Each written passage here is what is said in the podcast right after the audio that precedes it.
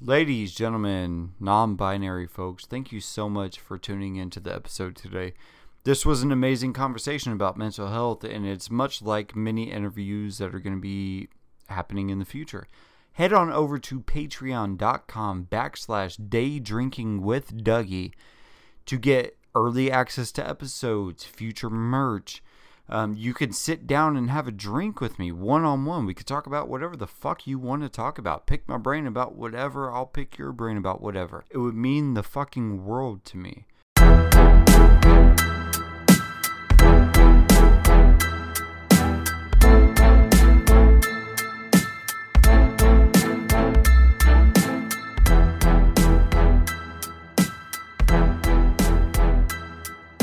I'll just jump into it if you're good with that. Yeah, yeah. Okay, welcome back, ladies and gentlemen. Today we have Christian James studies. Um, let's see, drug and alcohol cognitive behavioral therapy. I don't know what any of that means. so, um, we'll kind of break it down from the beginning. Um, I got my my bachelor degree in one in psychology and one in family studies. And so, family studies is pretty much the study of pretty much human development. And okay. so I spent several years kind of studying from embryo up to death, what it looks like, how the people work, why they behave, why do you do the things that you do. Um, oh, wow. Obviously, with psychology, that studies the focus on the brain, how the brain develops, trauma, how it impacts the brain, pretty much all the ways that your brain can go right and wrong.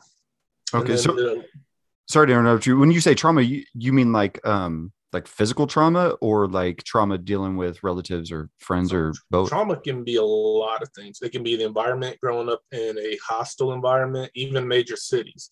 Um, one thing I wanted to look at, but I didn't get a chance to stay with my professor, is we were going to look at the impact that uh, sound pollution has on cognitive development. So, being in a city with oh, a lot wow. of sounds and from birth up through teenage years, early adulthood, does sound major sounds, constant gunshots, or even just loud noise, construction, and all that, does it have a negative impact on the brain? Could be traumatic. Um, wow. Could be physical I... abuse, could be sexual abuse, um, could be just stuff you watch on TV. There's a lot of things that can be considered trauma. Um, wow. I never would have guessed like construction could be a contributing factor.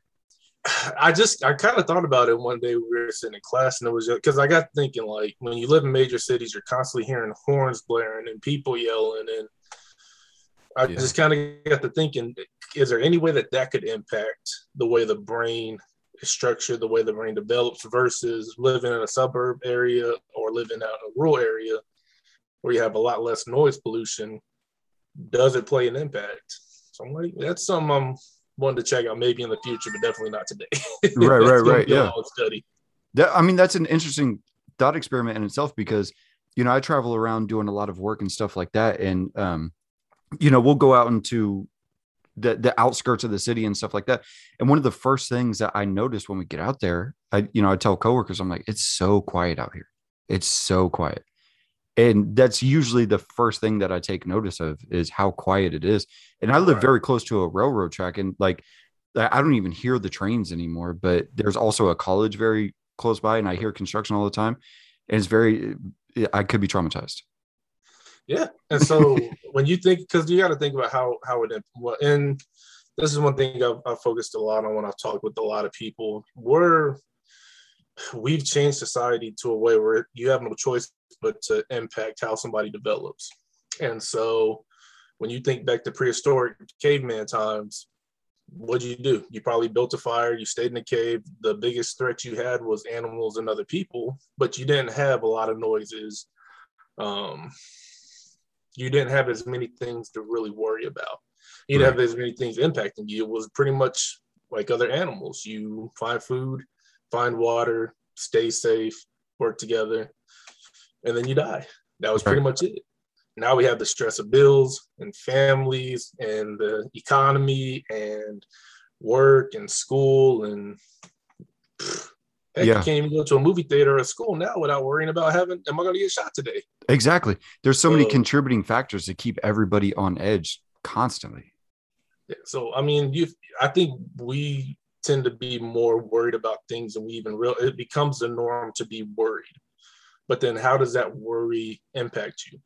You got high stress, you got high anxiety, you're constantly on the lookout.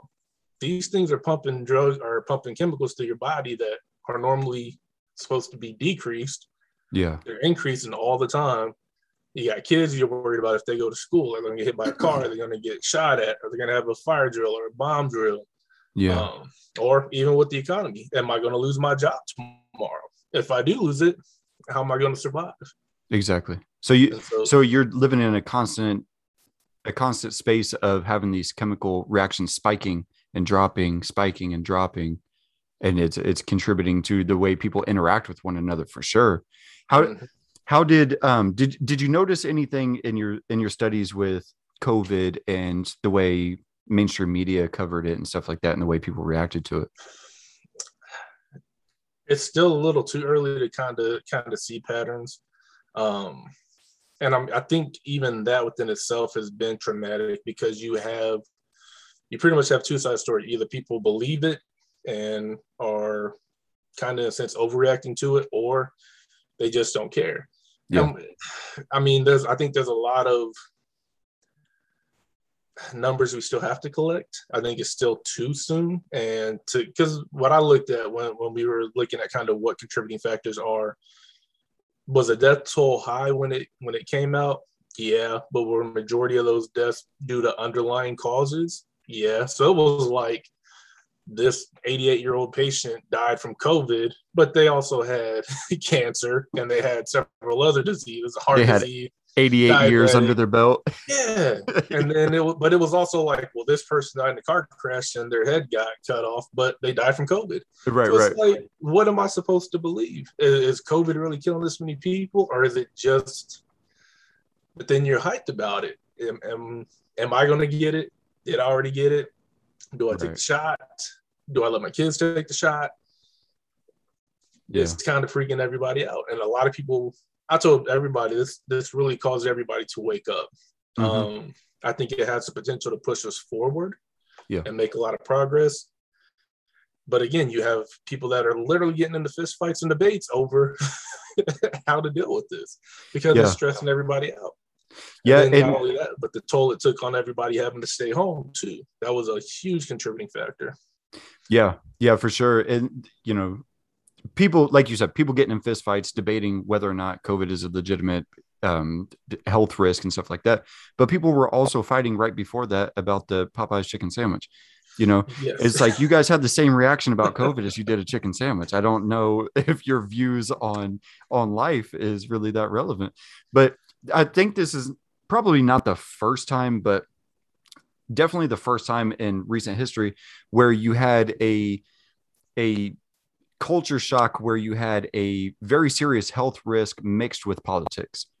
And that made for a very weird and polarizing experience because now you kind of had to pick a side of what you were doing. You know what I mean? And a lot of it had to go with are you taking Trump's side or, you know, whatever the case is. And you just kind of found out about friends and family the hard way, unfortunately. Well, and I, I, think a big part of the problem is too, we've, I feel like we've completely removed critical thinking from everything at this point. I mean, yeah, 90s, early 2000, you were given some information and given the option to think about it. Yeah. I think now the media spins everything to where you have to be on one side or the other. Are you Republican? Are you Democrat? Are you pro mask or are you anti mask? Are you pro vaccine? Are you anti vaccine? There's yeah. no way to be able to think about it in the middle. And I think we're so bombarded and so focused on it, people don't take time to really critically think about what's going on and the actual facts behind it and where right. they're getting the information from. Yeah. Yeah. And, you know, one of the, one of the very serious um, downfalls that that I saw from COVID was when COVID was at its height, when we all thought we were going to die. You know, when it was in the very early stages, you know, the my kids at school called and said, "Well, do you want your kids to continue go to go to school, or do you want them to stay home if they have the option?" I was like, I, I want them to stay home because we see my grandparents every weekend, and I don't want to be the reason why my grandparents get killed." You know, so I said, "Well, we'll we'll just bring the kids home and they'll just homeschool."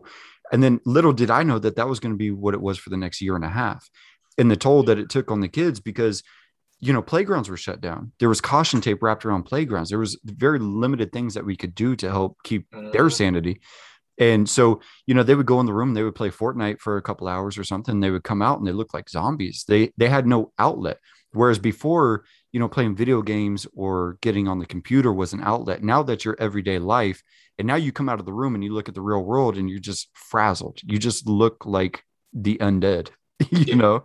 And I, I'm just curious what that's going to do to kids in the future, not not only having this experience of being cooped up in a house for a year and a half, but also not being able to read people's facial expressions, given like social cues, everybody wearing a mask and and gloves, and everybody acting weird about toilet paper at the beginning of all this. Like, how do you trust somebody after that? yeah, I mean that's a valid point, and that's that's one thing I think we need to start studying now, but we're not really going to know the impact for the next few years. Yeah. Um, I think it has a potential to go okay, and I think a lot of that's due to technology. Um, that's the hard part too is, is not being i'm a i'm a face-to-face interactive in-person kind of guy yeah um, that's how i do my best learning um, not only can i read your facial expressions but i can read your body language i can read the environment it just overall does better for being able to focus and being able to understand other people. Yeah. With kids, that's the hard part too, is, is especially those first few years. And so when you're not able to see somebody's face, when you're not able to read lips, or all you have is eye movement, but you can't really see all of the facial expressions, that's going to be take away that ability to be able to learn and grow the way we're accustomed to. Yeah. Um, and but even still, like being on the computer, like I, I found the same issues with adults that I did with the kids. Mm-hmm. You get distracted, and that's why I didn't want to work from home. Like we had the option: you can either take the chance, work in the office, or you can stay home.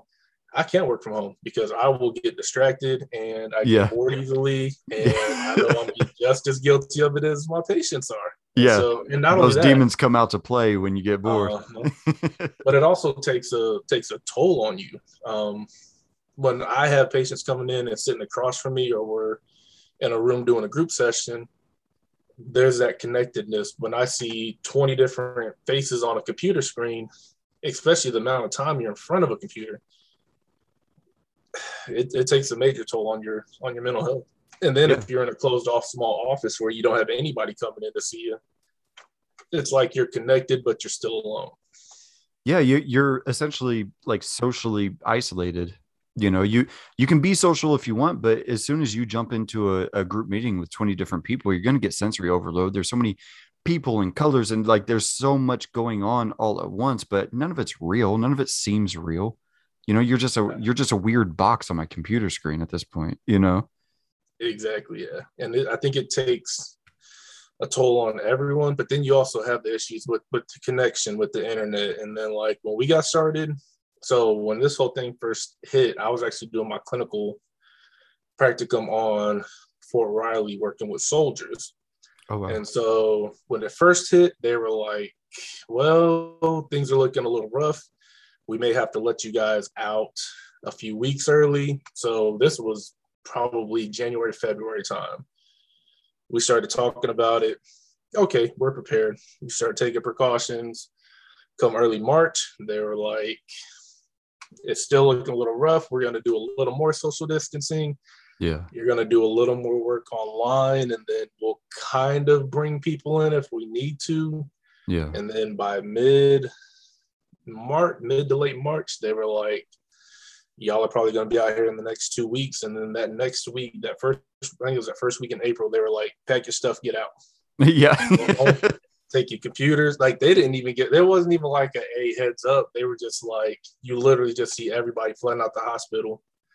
Yeah. Get your computer, get all your books, take all your notes. Y'all not coming back. We'll let you, we'll give you instructions when we get them ourselves.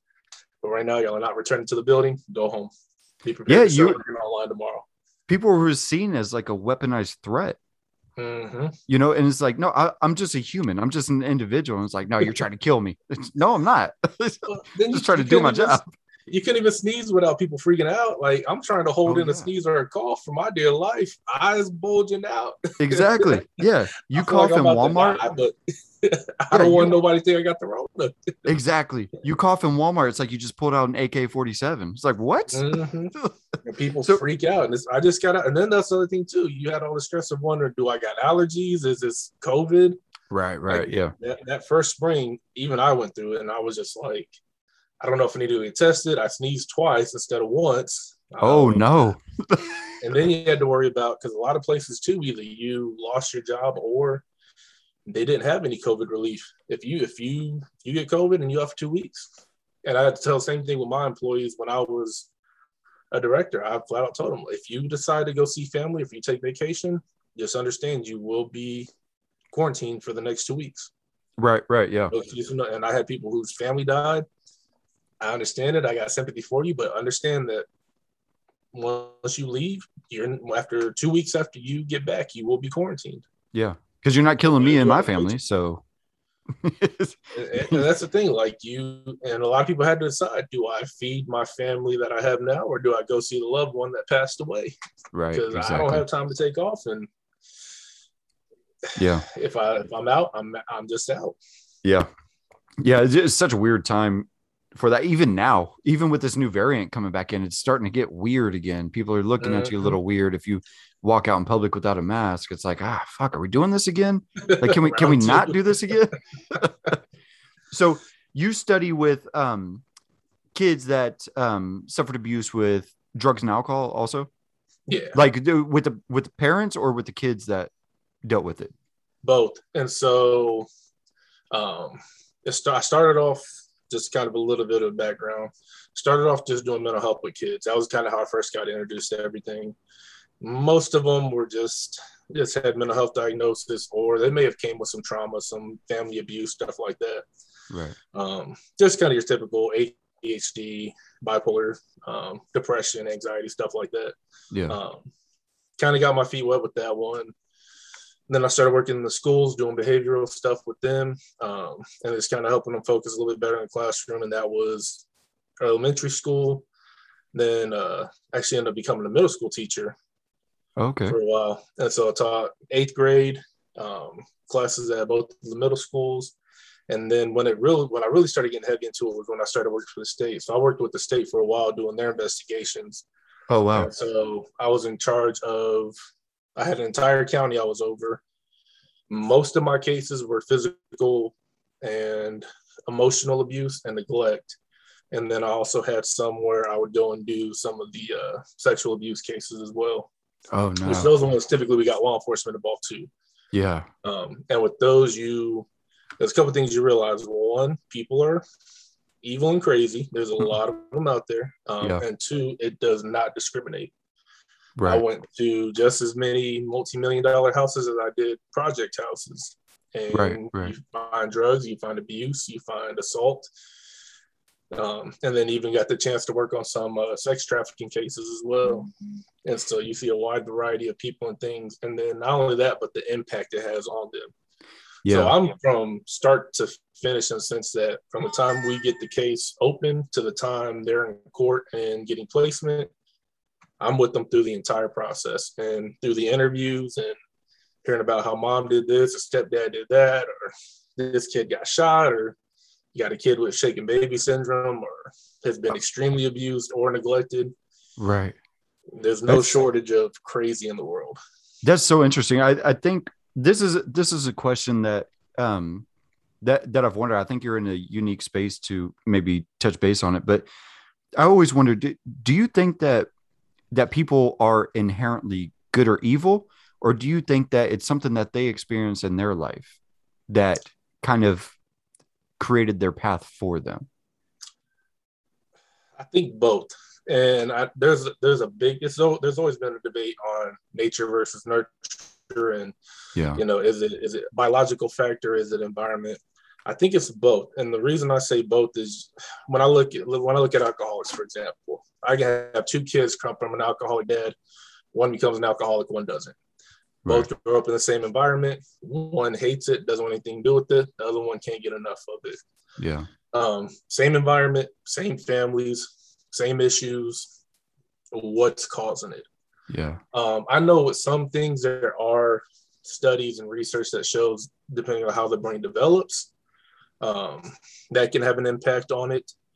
But I think environment plays a lot, uh, yeah. a lot to it as well. Um, obviously, if you grow up seeing and hearing more violent things, you're probably going to be more prone. But then when you look at addiction, when you have family members, and that's one one of the first questions I ask when I do treatment with anybody, I always get medical and mental health history on the patient and the family. Do you have a family history of suicide, family history of alcoholism, family history of drug usage? Because even if you don't yourself, you may have it in your family, which is typically going to make you more prone. Yeah. And it may not even be drugs and alcohol. It could be addicted to sex. It could be addiction to um, just risky behaviors, skydiving, cliff jumping. Oh wow, yeah. Things like that can it can just be an addictive thing where you have to have it to have that rush. Right, right. And so I don't know. I don't think there's any one factor that just says this is it. They've tried to say parts of the frontal lobe of the brain and this part of the brain will determine, but I don't think that's quite true. I think there's several factors that come into it. Um, but typically, I think environment and your what you go through typically play a bigger role than anything. Because right. even if you take the most aggressive people, if you can put them in a more calm environment, less stress, less trauma, they're more, even if they have those tendencies or those behaviors or those urges, they're probably more equipped to be able to suppress them. Right, right. Definitely. So, do you see in your experience, are you seeing anything that is on the rise as far as like traumatic abuse goes that's previously kind of been rather um, minuscule that's just kind of going up in in causation i think three areas i see the most would probably be drug use violence and hypersexual behaviors okay. um, and i honestly i think a lot of it has to do with the media yeah and I don't like to blame TV, but I think it is a big part. And I, the reason I say that, I mean, we grew up with world star hip hop, and right. I know I can't, I don't know anybody that didn't jump on. Hey, did you see that fight? Yeah, boom, boom, jumping on and checking. First thing you got to do, check it out. Yeah. And so, but even on TV, it's getting more and more graphic. It's right. getting more and more violent. Um, the sexual scenes, whether they're consensual or even rape, are getting more detailed. And yeah we're getting more exposed to it. Um, and I don't know if it's that the world's getting more violent. I don't know if it's that the world's getting more violent or if we're just exposed to it more. Um, yeah, I think our access to it is is amplified so much. Like if you want to look up, you know, any sort of sex scene, no matter like how crazy you want to get, you're seriously three clicks away from it. Easily, you know, it, if that. Yeah, and it, and you have the device in your pocket to do so at all times. You know, that times have changed from when we were in elementary school and the and the teacher was telling us like you're not always going to have a computer like or a calculator rather how wrong were they like not only do we have that but we have the akashic record of all of mankind in our pocket at all times and we can look up anything we want. If it want if we want to watch combat footage from overseas if we want to watch a certain sex scene it's it's a couple clicks away. And it's very easy to get desensitized to these things that are just kind of accessible but not only accessible but punched down our throat with media or you know video games movies um, whatever's on the news. It, it's just constantly rammed into our face well and I, I, think some people don't even really think about too much it, like even even with autoplay now like you, you can't even get on facebook i used to have the option to click on a video to watch it or not right right you know and like early 2000s I could click on it. I could open up Facebook, and it would say, you know, the videos of people getting beheaded over in overseas. Yeah, I could choose whether to watch that or not. But now it's at the point where I can scroll through my my Facebook feed or whatever else kind of social media I got, and it automatically starts playing. Right. I can choose whether to watch it or not. But the odds of me moving away because it happens that fast, yeah, pretty low. And so now I just got that image stuck in my head. I'm more and more desensitized by it. Yeah, I think Dave Chappelle had a really good bit about it where he was talking about the beheading video and he, he was watching on YouTube and he was like, don't like. he, he just chose to downvote the YouTube video rather than not watching it or anything like that. He just downvoted it. but these things are more accessible, and there's no way that that's going to have a positive effect on our on our youth. No, um, I wish we could change it into something good, but I don't think so. And I think part of the problem is one, I think we learned we learn too much too quick, and kids have way too much access to too many things. Uh, I mean, I got three or four year olds that can work a cell phone better than most adults. Right. Yeah. Um, and they know how to get on YouTube, and then but they don't know what they're looking for, and they clicking on stuff they got no idea, and now they're getting exposed to a whole lot of things. Yeah. Um, but the amount of them, you don't have time to process it. It's like by the time I get done reading a news article about somebody getting shot, three more pop up about three more other people getting shot. Exactly. And so I don't even have time to process the thing I just read. I got to process the four, uh, four, five, six other things that just popped up. Yeah. Um, and there's just no time to really be able to process and function. Um, and so we're just we're, I think we're just getting more and more designed to just try to cram information in to the point where our brains are on overload. Yeah. Yeah, we we we essentially just have an overpacked filing cabinet you can't possibly fit anything in there, especially the self help and stuff like that. You constantly have all these bells and whistles of like life is like a slot machine. It's constantly something going on. You know what I mean? And you can't you can't keep up with it. Um, so as far as like drug use and stuff like that in households and how it's affecting kids and stuff like that, um, do you think it's more drug use now than in the past, or do you think it drug use is more accessible? What's that looking like? I think both. And so I think part of the problem is, I mean, you only had so many drugs you could take when our parents and our grandparents were growing up. Yeah. Um, I mean, they used to make medicine with cocaine in it, and they used to make heroin into cocaine or into medication. Yeah. You had little issues like that, but it wasn't as accessible. So were there drugs back then? Yeah. But now they turn everything into a drug. So stuff that's just prescribed for ADHD or depression or pain they go from being something that should only be given out every once in a while and is on a very needed basis to now we got a whole opioid crisis and kids yeah. are they have access to it but also um, i think we're over medicated because again we don't want to talk about things we we if i'm depressed take a pill if i'm too happy i take a pill if i'm too sad i take a pill uh, if yeah. my leg hurts take a pill you got a pill for everything and so yeah. and a lot of folks know when we get pain pills, we don't take them when we need it. We take it when we want it. Exactly. So it, ain't, it ain't when my leg hurts. When, when I need to get my mood a little a little different. That's when I'm gonna pull them bad boys out. Or I got some extra. I'm gonna either take them or I'm gonna go sell them because somebody else will want them too. Right. Exactly. So, but not only that, but you see it on TV and you hear about it in the music and you.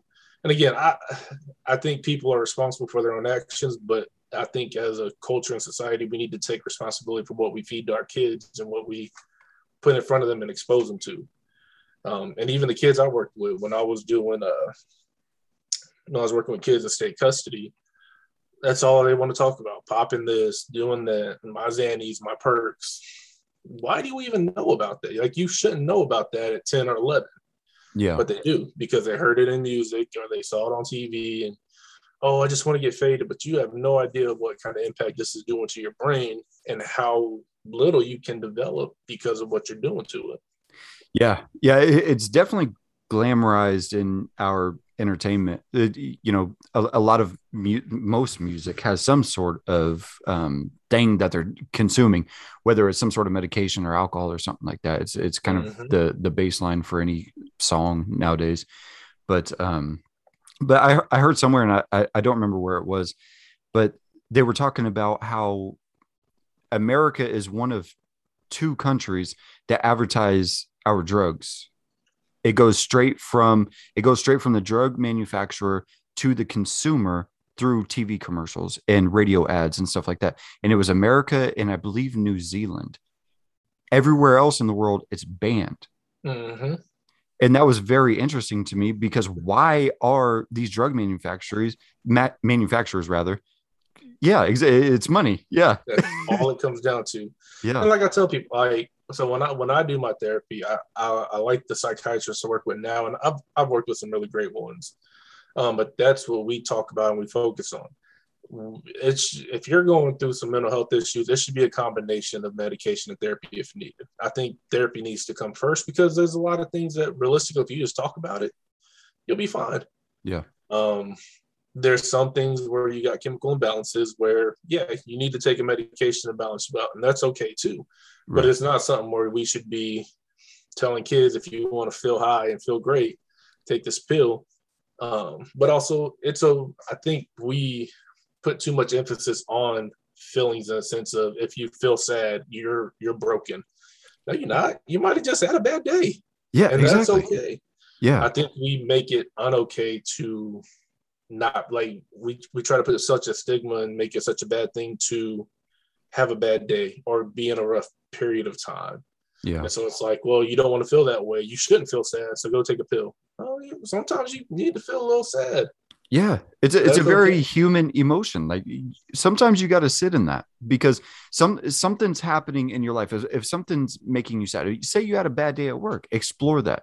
I, I think that's kind of been my the, the word explore has kind of been on my mind for the past two or three years because anytime I feel a certain um, emotion towards something, I just want to explore it because what I have found out over the past few year, few years is that if I feel a negative feeling, whether it's anger or you know sad or just generally being upset about something, once I explore it, I can typically get to the root of it. Especially you know talking with my wife and stuff like that about things. And there was a very um, unique experience that I had last year. I was um, remodeling a, um, a, daycare facility for uh, Wichita State University, nice. and every day that I went in there, I felt sad. I felt sad every single day. I'm like, why the fuck do I feel so sad in a daycare?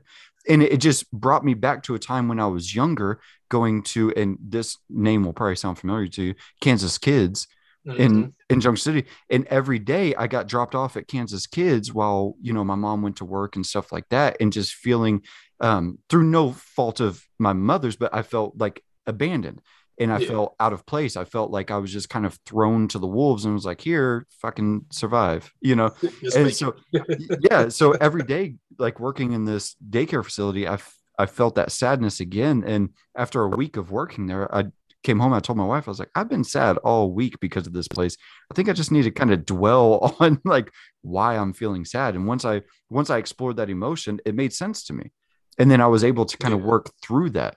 But also ever since we've had kids we've never put our kids in in daycare. And we've always been fortunate enough to where you know i've made enough money to where my wife could be a stay-at-home mom which is amazing on so many different levels. But it all stemmed from me working so hard so i could not put my kids in daycare because i felt a certain trauma about it that i didn't even know existed So as far as like neglect goes and stuff like that with kids, is is neglect on the rise? I don't know if it's on the rise. I think we're getting more accustomed to it. And, well, not accustomed to it, but I think we're becoming more aware of it. Yeah. I mean, I think we're starting to understand the impact of it. Um, I think part of the problem is too, though, we're starting to have kid more kids that are having kids, and I think that's where yeah. a big part of the issue is too. Um, I mean, neglect has always been there. We just kind of labeled it differently. It was usually labeled as poor. Um, you just didn't have the resources that you need. Yeah. Uh, and so what we look at as neglect today, you know, back in the 1920s, 1930s, it's a whole different story. I mean, nobody had that much food. You didn't have locker, lockers or freezers or refrigerators full of food and yeah, the stores where you could just literally go and pick out anything you want and you're fine. Um, and right. then we also didn't have the welfare system like we do now too. Um, yeah. But I think a big part of the problem is um, I don't know if it's becoming more common. I think we're just becoming more aware of it because we're seeing those things, and those things are starting to come out. Um, and that's what like, and it's been really enlightening. Even working with in geriatrics, working with elderly patients, um, what they define as abuse is a lot different than what we define as abuse now. Right. Because um, that's, that's one of the questions I ask when I look through their family history. Have you ever been physically abused or emotionally abused? Uh, no. What did you ever get beat with stuff? Yeah, horse whips and belts and. oh right. And but that was just commonplace for them. That, that was time. that was the norm for them. So to them, they weren't abused. Right. But they don't even understand the impact that it had and then I mean you pass those things down. I mean, like I said, I, I'm I got whoopings as a kid. I know my parents got whoopings as a kid, and I know my grandparents did. Am I opposed to it now? No, but do I think it needs to be done in a better way? Absolutely. Yeah. do I think there's a definitely a line between discipline and abuse? Absolutely. Yeah. Um, but again, that's up to interpretation as well. There's some things that are clear cut and dry. Uh, yeah, for sure. You can't take a whole board and beat a kid with it. That's right. abuse. Yeah. But a swat on the behind because you acted up, hey, sometimes you need it. Right. Yeah. So I think that's the hard part is finding those definitions, and I think that's a big part of what we're we're going through too now is we we don't really have clear cut definitions on a lot of things now, which I think can be good, but it's also very bad. Um, yeah. With abuse, what is abuse? With neglect, what is neglect? Because I didn't give you three snacks today, is that neglect? yeah. And some kids will tell you, yeah. If you ask my kids right now, I'm the devil. And you didn't bring no cookies home, I'm calling child protective. I, I, was I was just joking with I was just joking with my middle son earlier today because he, it was 5:30 and he was wanting dinner. I said, "It's not time to eat yet, man. I'll let you know when it's time to eat." I said. "Never in your mm-hmm. life have you ever missed a meal." He said, "Yes, I have." I said, "When?" He goes, "I asked for a snack earlier and you didn't give me one." I said. "That's not a meal, man." and you weren't even that's trauma. yeah, I said, I said you weren't even hungry for a snack. You were bored. You were in between Fortnite games. You were bored. Mm-hmm. You were looking for something to do because, and I know that because I do the same thing if I'm watching forensic files and I get bored in between episodes, I'm gonna find myself in front of the refrigerator. mm-hmm. That's just my experience. But it, it becomes um, just to bring it back to you know neglect and stuff like that. I, I think it's going to be an interesting thing here in you know 10 15 years because right now it's so it's so easy to push a screen in front of a kid's face whether it's through an Xbox or a Nintendo Switch or a, a tablet of some sort.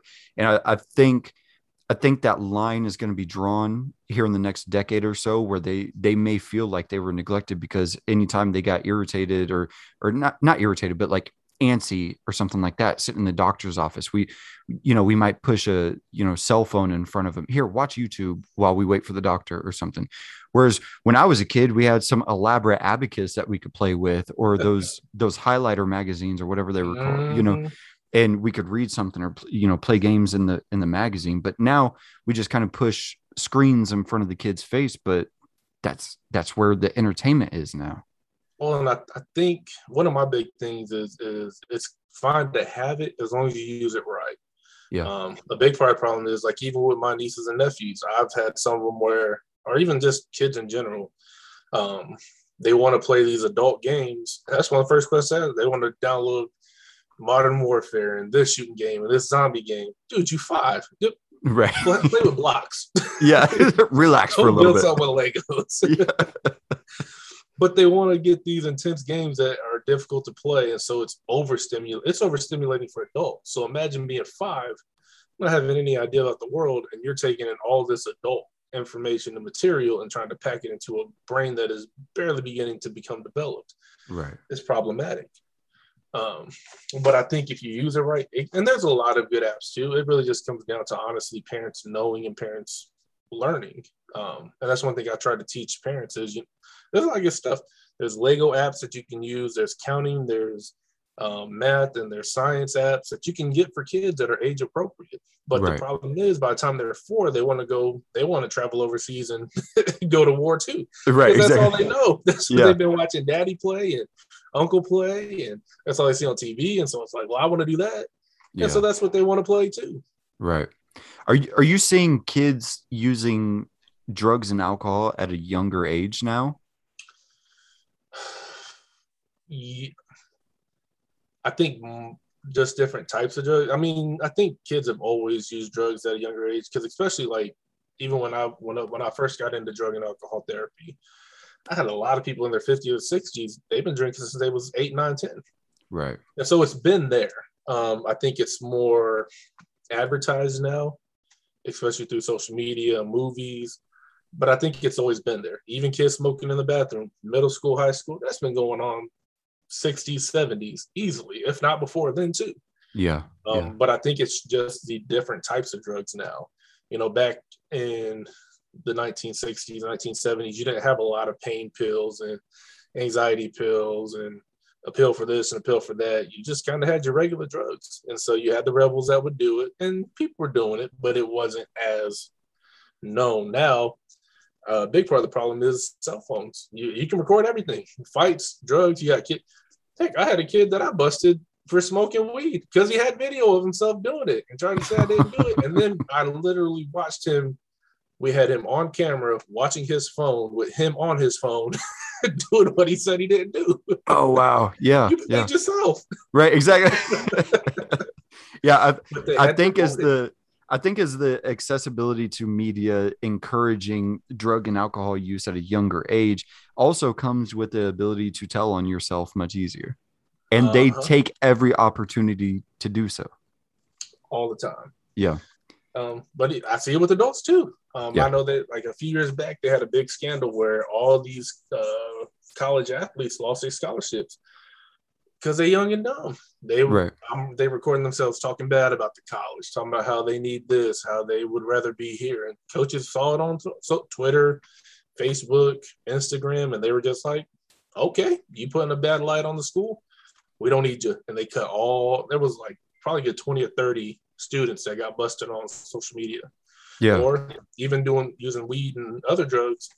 They posted all these videos on, on social media and they're like, it's a violation. Right, exactly. Let you go. So do you think that do you think that drug use specifically is is as rampant as it is now because of how um, our entertainment is glamorizing it or sorry um, do you think that it's trying to escape what reality is today? I, th- I think both of those probably hit the nail on the head. And so I think a big part of it is we see it so much. You're it's almost like you're encouraged if you're if you're sad, depressed, you got this problem, go take this pill, go take this drug, and you'll be fine. Right. Um, but also we have we don't know how to cope. Yeah. Um, I think part of it is our generation and the generations before where it was like you don't talk about it, you're not gonna cry about it you don't have a problem, get over it. Yeah. Um, and I think part of that too was just our parents were raising us the way that they were raised, but also we didn't have a lot of names and understanding about what's going on with development in the brain like we do now. Yeah. You know, I can guarantee you I had a whole lot of issues growing up, but I just didn't know what they were. Usually yeah. it was labeled as you a heathen or you just undisciplined. Right. And so that's what they told you. You just a bad kid. Yeah. And so one of the practices that I started doing when I started working with kids is like as soon as they come in to my office, whether I was teaching, whether I was a therapist, it wasn't why did you do what you do? It's just what's going on. Yeah. Yeah. Talk to me and tell me in your words or explain to me. And that you gave them a chance. And a lot of times when you see kids acting out, sometimes it's just because they're hungry. You know, I had a lot of kids that would run away from school or they would be yelling at the teachers or just acting a fool. You give them a sandwich, whole different kid. Right. yeah. Or like I had one, I learned I learned he I tried the discipline thing of you're gonna lose this, you're gonna do that. I'm gonna have this problem, you're gonna stay for detention. But he was always getting up. Like there was a certain parts of the day where he just couldn't sit still. So he climbed on our desk and he's locking himself in the bathroom and he's on top of the cabinets. Yeah. I set my timer. As soon as I get that call, take him outside. I time him because he was a little kid, probably first, second grade. Right. We're gonna see how fast you can go. See if you can beat your time. Let him run two or three laps. He get it out of the system. We come back, no problems. Rest of the day. Right. Didn't yeah. have to beat him. Didn't have to give him a pill. He just need to get some energy out. Yeah. Let let him let him run his gas tank out for a little mm-hmm. bit, and mm-hmm. and he needs to be a kid. Yeah. Um, it, but I do you, think. Sorry. Go ahead.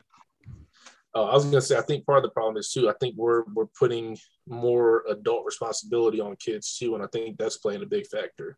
Yeah. Um, I mean, back back in the day, we didn't know if our parents were broke. We didn't know if our parents were having relationship issues.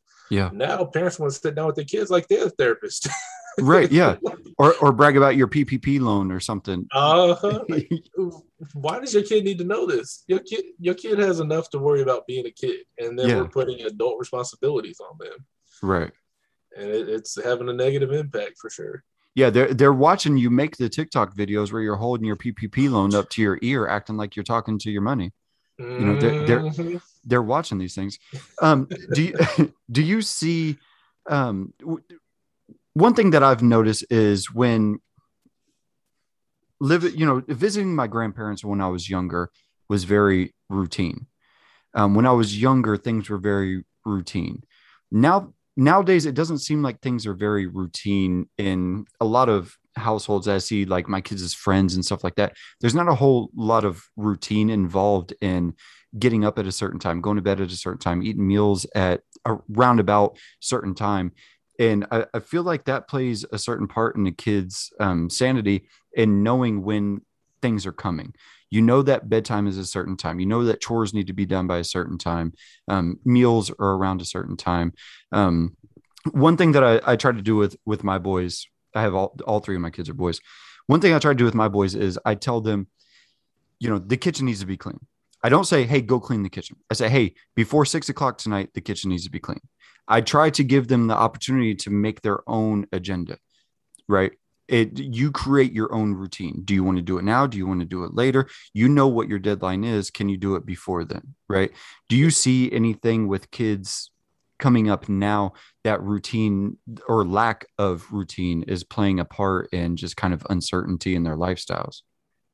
Um, I would say absolutely. I think one of the big problems, and like even when I was running running the boys' homes for a while, because um, I did that for a couple years, and that's one thing we focus on. You need to have a structure. You need to have a routine. Um, I think I agree with you. Once they start getting a little older, it's okay to be a little flexible with it. Yeah. And when they're kids, um, I think it needs to pretty much be mapped out.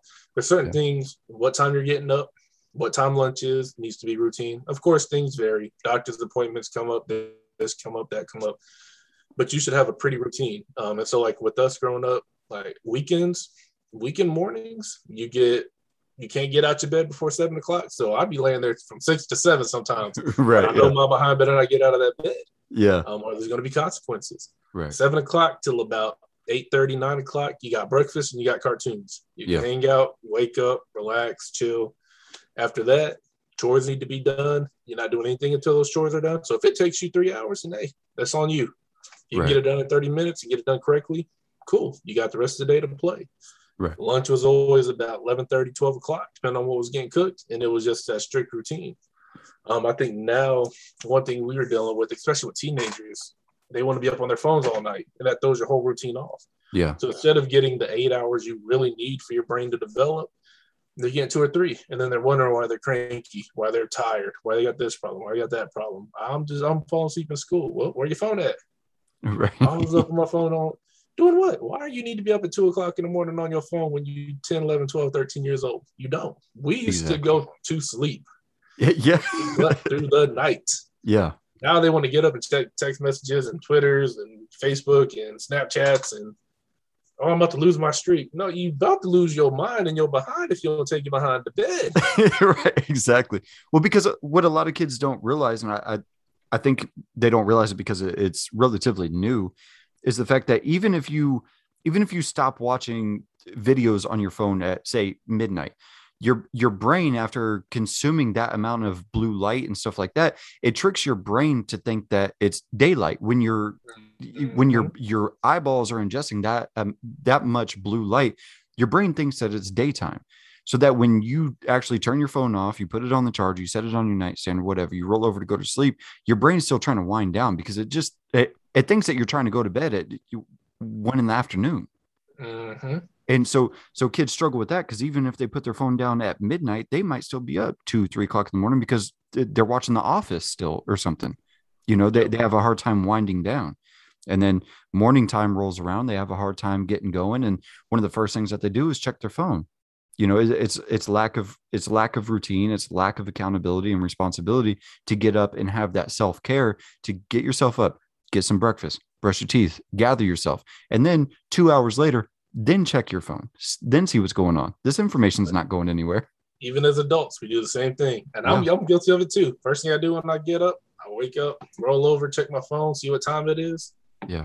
If it's time to get up I may get up, but I may also scroll Facebook for a little while. So right. I think it's a, I think it, that's it's definitely a, a, a technology problem. Um, but I think it's just that's just kind of where we're at with society. But yeah. I think it's critical for kids to understand that information. Like you said, like your brain's still processing. but even like with notifications, that's one thing I've noticed too. Like when I was on call all the time, I slept terrible. One of the best yeah. night's sleep I got was when my phone broke and I had to leave it in my car to charge. It was the only way I could get the charge. Right. I slept yeah. like a baby. No yeah. notifications, no worries. I set my old school alarm clock. right. Yeah. do, do, do, do, do numbers on it. Yep. And I went to bed and I slept like a baby. There was no worries about notifications going off but we're so trained to just be alert for everything. And like even that little that little text message whistle, I don't know if I can can replicate it, but you know the one I'm talking. about. Right. Yeah. you hear that little little little whistle noise come from your phone. First thing you do, eyes open, and you're you're alert, even yeah. if you're in bed. And so your brain is trained to just be triggered by every little alerting thing going off, notifications and dings and whistles. And so when you keep your phone in your room or close your bed like I do, yeah. You hear those things go off, or even the vibration. Eh, two o'clock. Right. Who the heck? It better be Jesus or somebody dying, because if not, somebody's going to be. Right. But, but it's just somebody posted a story on Instagram. Mm, oh, oh, it drives me crazy. if I could reach to my phone, I would. right, exactly. One of the one of the best things I did about um I I would say probably four or five years ago was one of the best things I did was I went out and bought a watch because I'm I'm a horrible sleeper. I you know, I can get to sleep usually okay. Give me 20 30 minutes and I can fall asleep. But once I fall asleep, I wake up every 15 20 minutes or so. I don't know what it is, I don't know why. I've explored this. I I, I can't figure it out, but I do. But the the mistake that I made was when I would wake up, I would want to look at my phone to see what the time was. How much longer do I have to sleep before I got to get up mm-hmm. to start my day? And when I did that, I would see a notification from Facebook or Instagram or whatever the case was. And then and then you fall down a rabbit hole like, oh, so and so posted a story. Let me see what they and then now you just consumed the next two hours of a time that was supposed to be allocated to sleep to looking on Instagram or Facebook or just social media at large. Now if I wake up or when I wake up in the middle of the night, I just light my watch up, see what time it is, and go back to sleep. You know, and that's one of the best things that I could do, you know. But now, like you said, people keep their phones within arm's reach of them when they're sleeping. Well, and I, it's such an addictive thing, and I and like I'm guilty of it too because I had somebody ask that question the other week. You know, if you if you could get rid of social media or choose not to use it, like would you or would you not? And my thing was, if if I don't have access to it, I'm good. Mm-hmm. But it's when it's in front of my face. And I'm, I guess I'm just, I'm, I check it. I check it when I'm walking down the hall. I check it when I'm in the elevator. Right. I check it while I'm at lunch. Yeah. Uh, heck, I've been guilty of checking in the middle of conversations. Right. so yeah. it's just so, and I, I don't know if it's a, sometimes I find myself like, I just checked this and, and, it's the same thing five minutes ago. Why am I looking at it again now? And it's almost like same thing when you look in the fridge to see what's to eat. You just checked it five minutes ago. I promise nobody was shopping. right. Yeah. Yeah. it's, it's just that habit. And yeah. so I even I even caught myself doing the dumbest thing some years back. I felt so stupid when I had to post about it. Um, I ended up picking one of the old school CD cases and I'm looking at it, reading the songs, and I start trying to scroll. really? and it's just that brief moment where you're like, Jesus, yo, yeah. as smart as you are, that was dumb. yeah, that's hilarious. But it's such a habit. Everything's touchscreen. And so you're just so used to flip it this way or scroll that way. And then it's like you get back to reality and it's like not everything works that way. Right, exactly. Habit. And so I think it's, it's just one of those things where we start so young, it just becomes a part of life. Kids mm-hmm. are not going to know what it's like to push buttons because everything's touchscreen. Right. Heck, even McDonald's, we used to have to go and talk to the cashier. Yeah. Now I can order from my phone and walk in. I don't have to talk to nobody except for the person that hands me my bag. Yeah. Or yeah. hands me my box. Or you can um, have them drop it off at your door. That too. And it's just getting more and more crazy to the point where we're having a lot less contact. I mean, it used to be we had block parties with our friends and families, and everybody in the neighborhood knew everybody. Right, right. Now the last few places I've been, I can't tell you who my neighbors are. I might see them by face, but I, most of the time, I don't know who they are. Yeah, that, that, that was a, a, interesting conversation. The the last episode that I had with uh, David Roger, that's what we were talking about. When the pandemic hit, I, I, was I was worried because I don't know a single one of my neighbors' names. I don't. I and I, I live in a duplex. I do, the people that I'm connected to, I don't know their name. I think there's a guy that lives across the street from me and I, I have a, a I built a gym in my garage. So I open up the garage door, I lift weights and stuff like that to work out. He brings his dogs outside. And if we make eye contact, we wave to one another. I wave to him probably a thousand times since I've been living here. I don't know his name. I don't know what he looks like up close. Right. There's yeah.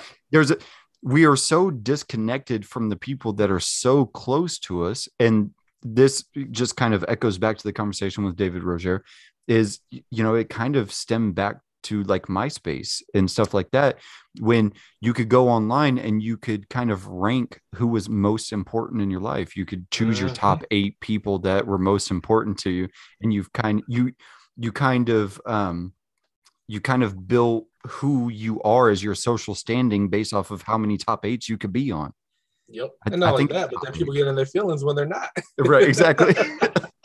exactly. And I, and I think that started the whole thing with the likes. I mean, people do outrageous things to be liked. And it used to just be you kind of fit in with the crowd. And even if you weren't quite like the jocks or you weren't quite like the goths or you weren't quite like the country guys, you may try to just just enough to fit in. Now people are lighting themselves on fire and jumping in front of right. cars. And it's just like people go through no shortage of length to try to be liked by other people. Right. And that probably kickstarted a lot of it. I wasn't in nobody's top eight. right. You know, the funny thing is, I, I, I don't know if you remember my wife, if, if you like knew my wife in school and stuff like that, but um, we, we were talking about you not too long ago. And uh, I was like, I, I always admired Christian because Christian was the one that walked through the hallway with a toothpick in his mouth in an afro, fist bumping everybody that walked by. You were the most approachable person on the planet, and you fist bumped everybody that walked by. You know, th- there was no, oh, Christian's having a bad day. Christian was just always there. You know, you were approachable. You, if you needed a fist bump that day, guess what? You were going to get a fist bump that day. Yeah, it's just always been that way. But it's, yeah I think it's getting more and more difficult now. I mean, especially with social distancing, it seems like everybody's scared of everybody, but we just don't. I don't know. I think part of this personality. I think you just some people are just people persons, and some people are just kind of unless I know you, I'm I'm good. And I, I don't think there's anything wrong with either one. But I think the problem is when we as a society isolate yeah. um, ourselves. You know, even even people that are shy, if the neighborhood is there and you can say hi to at least those people, it gives you something. Mm-hmm. But it's the fact that we don't really have anybody to talk to anymore. And yeah. so when I when I studied uh, culture anthropology at K State, that was one of my favorite professors to have. We had a lot of in-depth questions, and the one thing I talked to him about is isolation and, and the impact it has. And I'm like, you know, we grow up and we're in school and we're told to sit down and shut up, and we sit in row, rows, and you don't have very much contact. And the only time you do is if you go outside. And then once you get to middle school, they take recess away. So now you have lunch. Right, right. And then by the time you get to high school, you got an even shorter lunch. yeah. and, and you have the ability to leave if you wanted to. Mm-hmm. So I don't got to deal with nobody. But then right. as adults, I'm like, you know, we we used to live in villages and huts and everybody shared things. And now it's like i go get my house and my house belongs to me and i don't want people in my house i don't want people around my house and yeah. I put security systems up to keep people out of my house right. I don't invite people over. And then when i go to work i don't commute on a bus where i can talk to people. I get in my car by myself and the only other person in there might be jesus or the radio Right. And so I sit in a box isolated, and then we got cubicles at work. So I go sit in another box for eight hours. Yeah. Except for the 30 minute break I get to go eat lunch or grab a cup of coffee. Yeah. And then I come home in my box and I go home to my box. Yeah. and I watch a box. right. exactly exactly. It's all it's all just built up to socially isolate ourselves and i'm 100% guilty of it. I'm not a social person. So creating something like a podcast where i sit down with people is so far beyond anything that is relevant to my personality. But i feel like it's so important to talk about these things these um, traumatic experiences that people are are experiencing and stuff like that the things that are on the rise the things that we're going to be dealing with over the course of the next decade or two that kids are dealing with now I think um, just wrapping things up here over the next few minutes is um, the stigma that we have with um, speaking about the problems that we have.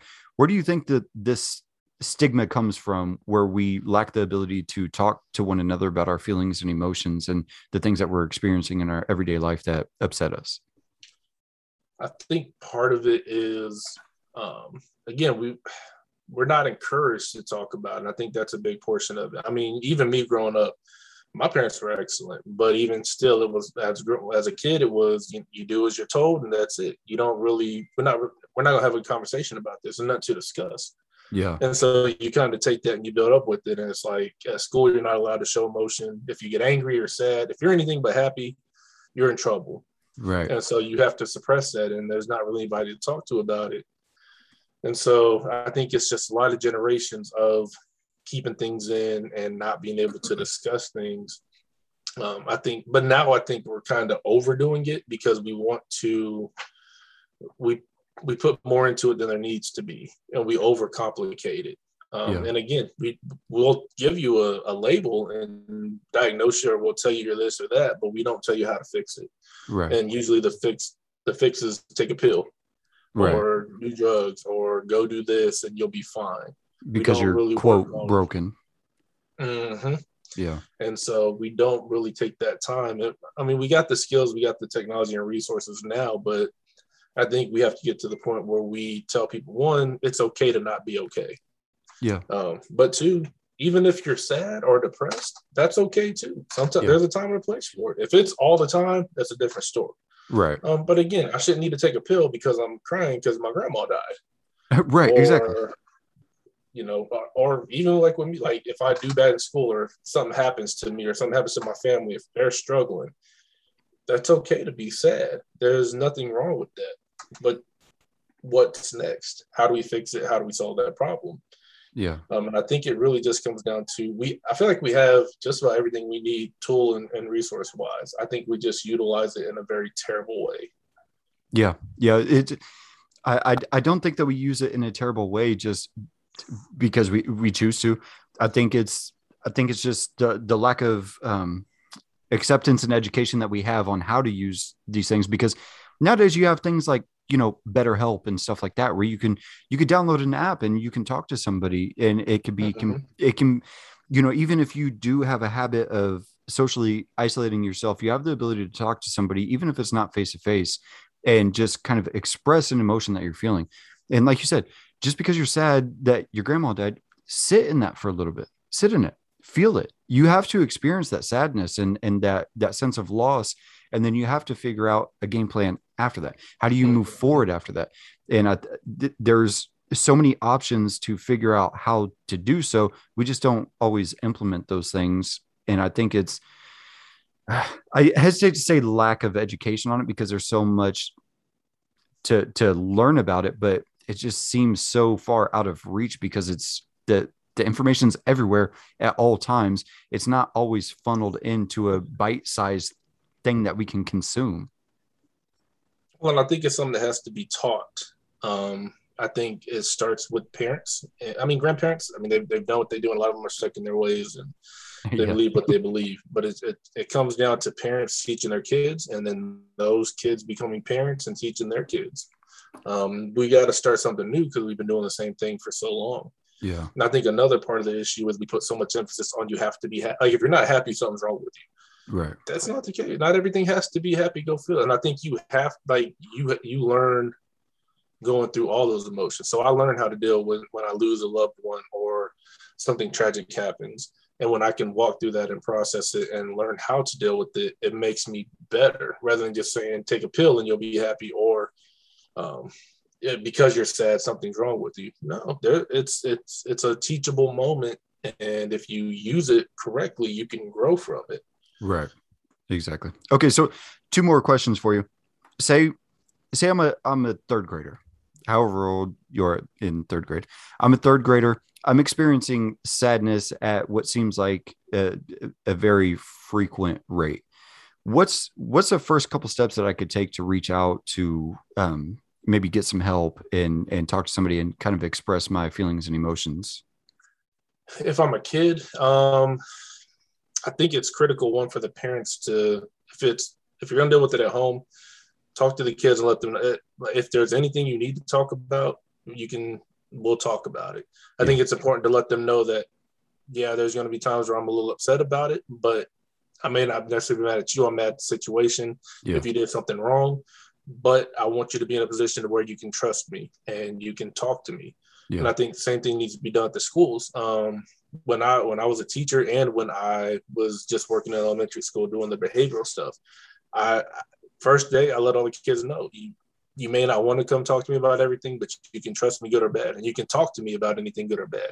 Right. And I constantly built that relationship and rapport with them to the point where even if they messed up, they might come in with their head down, but they know they're going to get positive criticism and they're going to get whatever the consequence is is going to fit.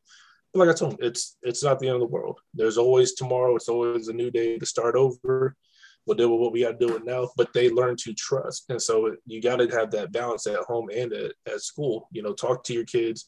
I think a lot of parents are just afraid to talk to their kids, or they just don't want to deal with them. You know, right. by third grade, they're so tired of dealing with them. It's like either let them do whatever they want, or they overcorrect and over punish and over discipline to the point where kids don't want to trust you, or they can't trust you because they fear that there's going to be retaliation or you're going to blow it out of proportion. Right. So I think that communicate communication is just critical to all of it. Whether it's your kid, whether it's your your nieces or nephews, grandchildren, um, or even the kids up the road, they should yeah. trust you enough to where, hey, if I'm in trouble, I may not want to tell them, but I'm going to go and talk to them because that's yeah. the guy that I trust and I've built a relationship with. Yeah, yeah, just just having just being that person that a, a, a youth can just come holler at for a second, and and mm-hmm. sometimes if you just kind of bounce an emotion off of somebody that you look up to, you can kind of get a better sense of how you're feeling and why you're feeling it.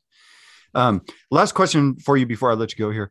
Um, so my, my oldest is 12 years old, and at that age, you kind of get um, like a bank vault of a of a kid. Like emotions just kind of get kind of tucked away and stuff like that.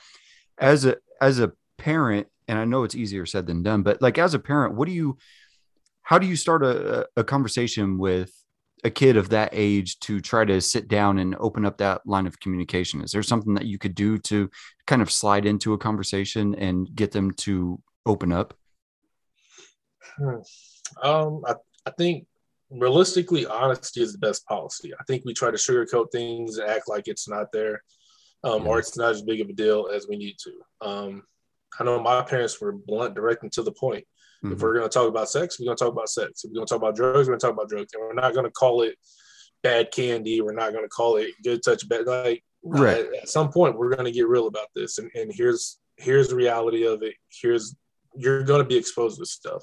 Yeah. Um, and one thing I tell parents is whether you like it or not, your kids are going to be exposed to it, whether mm-hmm. it's friends or TV or social media they're going to be exposed to it. So you've got to kind of honestly take the lead and just be open and talk with them. Right. Um, and talk to them before their friends get to them because their friends are going to give them terrible advice. Yeah.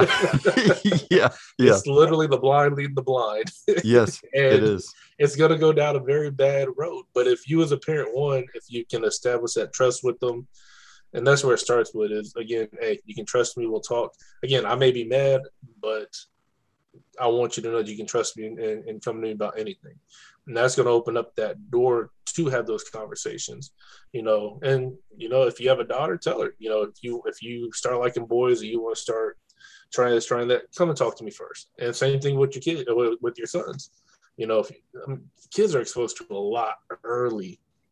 Um, we had when I was at K State, we did a study. We looked at a bunch of studies with kids there's a lot of kids that are in elementary school that are, are coming up with STDs, and it's not because they were born with them. It's oh, because oh, wow. they're experimenting with other kids or they're experimenting with older kids, and they're they're all doing a whole lot of stuff together. And you know, you have like for I'll give you a personal example. Um, when I was in elementary school, first time I ever heard about a condom was the second grade. And it wasn't because we took sex ed, it's because a girl brought it to school and was showing everybody. Right, right. I thought it was just a balloon. right. You're trying to, to twist it. That was trying to twist a dog out of it. Yeah, we over trying to fill up water, throwing it against walls and stuff. We thought it was just a toy. Right, exactly. But somebody else chose to expose that, and my parents had no control over that. Right, right. Um, it was just kind of what happens. Um, and so you've got to be open and honest. And that's one thing that frustrates me when when parents try to sugarcoat or try to mask a thing and make it not as big as it really is. No, you got to be age appropriate. Yeah. But as they get older, as they mature, you need to have those hard conversations. Drugs, alcohol. Um, there's a lot of kids that experiment with this stuff, and parents have no idea. I didn't know my kid. Your kid been drinking since five months old. Right. Yeah, a bottle before a bottle. yeah, exactly. Exactly. I, pay no attention. yeah, I, I think it's easy as adults to um, see what what a kid is going through and kind of minimize what their experience is because we've experienced something greater, like on a grander scale. Whereas what they're experiencing is the height of what they've experienced thus far. They're young. Uh, obviously, they haven't experienced what we've experienced for the most part. There, obviously, there are some kids that are experiencing much more than what I'll ever experience in life but um but we we tend to minimize things when they come to us and we're like, oh, I saw so and so drinking out on their front porch or something like that. And we're like, oh, yeah, people do that. But to them, they're like, that's bizarre. Why are you outside in public drinking in front of other people? But for them, that may be culture shock. So don't don't minimize what their experience is and just kind of talk with them like yeah hey some people enjoy having a drink on their front porch or whatever the case is you know well and, and i think parents get uncomfortable too and again, it, it, may be uncomfortable for you, but I would rather go through an hour of being uncomfortable talking with my kid than my kid be 13 and pregnant. Exactly. Or 15 and strung out on drugs or yeah. shot because they was running around with a game because they thought that was what was cool because that's what I saw on TV. Yeah. Yeah. Um, yeah. Like it, even recently they had that incident. Um, I think it was down in New Mexico or somewhere um, where the 13 year old kid got shot like first day of school. Oh, wow it's already starting to take place because yeah. again no emotional control everybody's impulsive everybody's quick to react and really a lot of it comes down to a lack of training and and talking and building these kids up and we just kind of let them do whatever they want.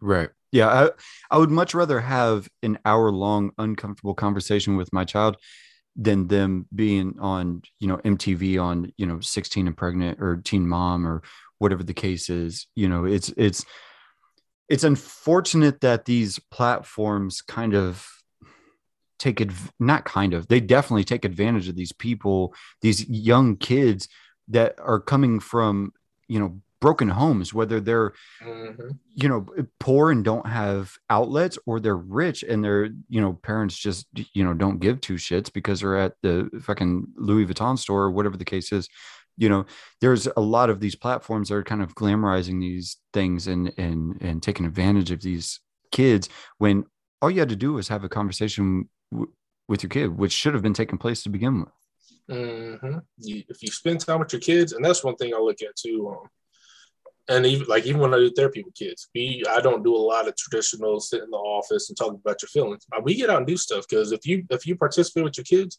they're going to talk more than you know. And if you're yeah. if you're willing to listen, I've had kids where I play video games with them. We go fishing, we go hiking, and we're having so much fun. They don't even realize how much they're talking.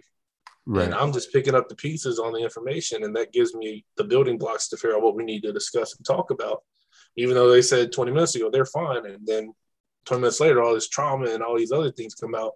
But they're just having so much fun interacting with somebody that they don't even realize that they're talking as much as they are. Right. Exactly. Well, look, Christian, I really appreciate you coming here. You're more than welcome to come on anytime. And I'm sure I'm going to have a million more questions for you in the future. So, uh, um, anything you want to plug? Be- Sorry, go ahead. So we'll definitely do this again for sure. Oh yeah, definitely. Anything you want to plug before you get out of here? Uh, no, I think uh, I think everything's good. Um, like I said, I just encourage everybody to continue to learn, educate yourself, understand who you are, and then understand who your kids are, um, and then just, just be nice to everybody. yeah, yeah, big takeaway. Yeah, yeah. Much love to you and everything that you're doing to help out the youth and everything, man. Definitely, I appreciate it. It's been a pleasure for sure. Yeah, thanks for being here, man. Not a problem at all. I'll, I'll speak with you again soon. Yeah, talk to you soon, man. All right. Bye-bye. All right, bye.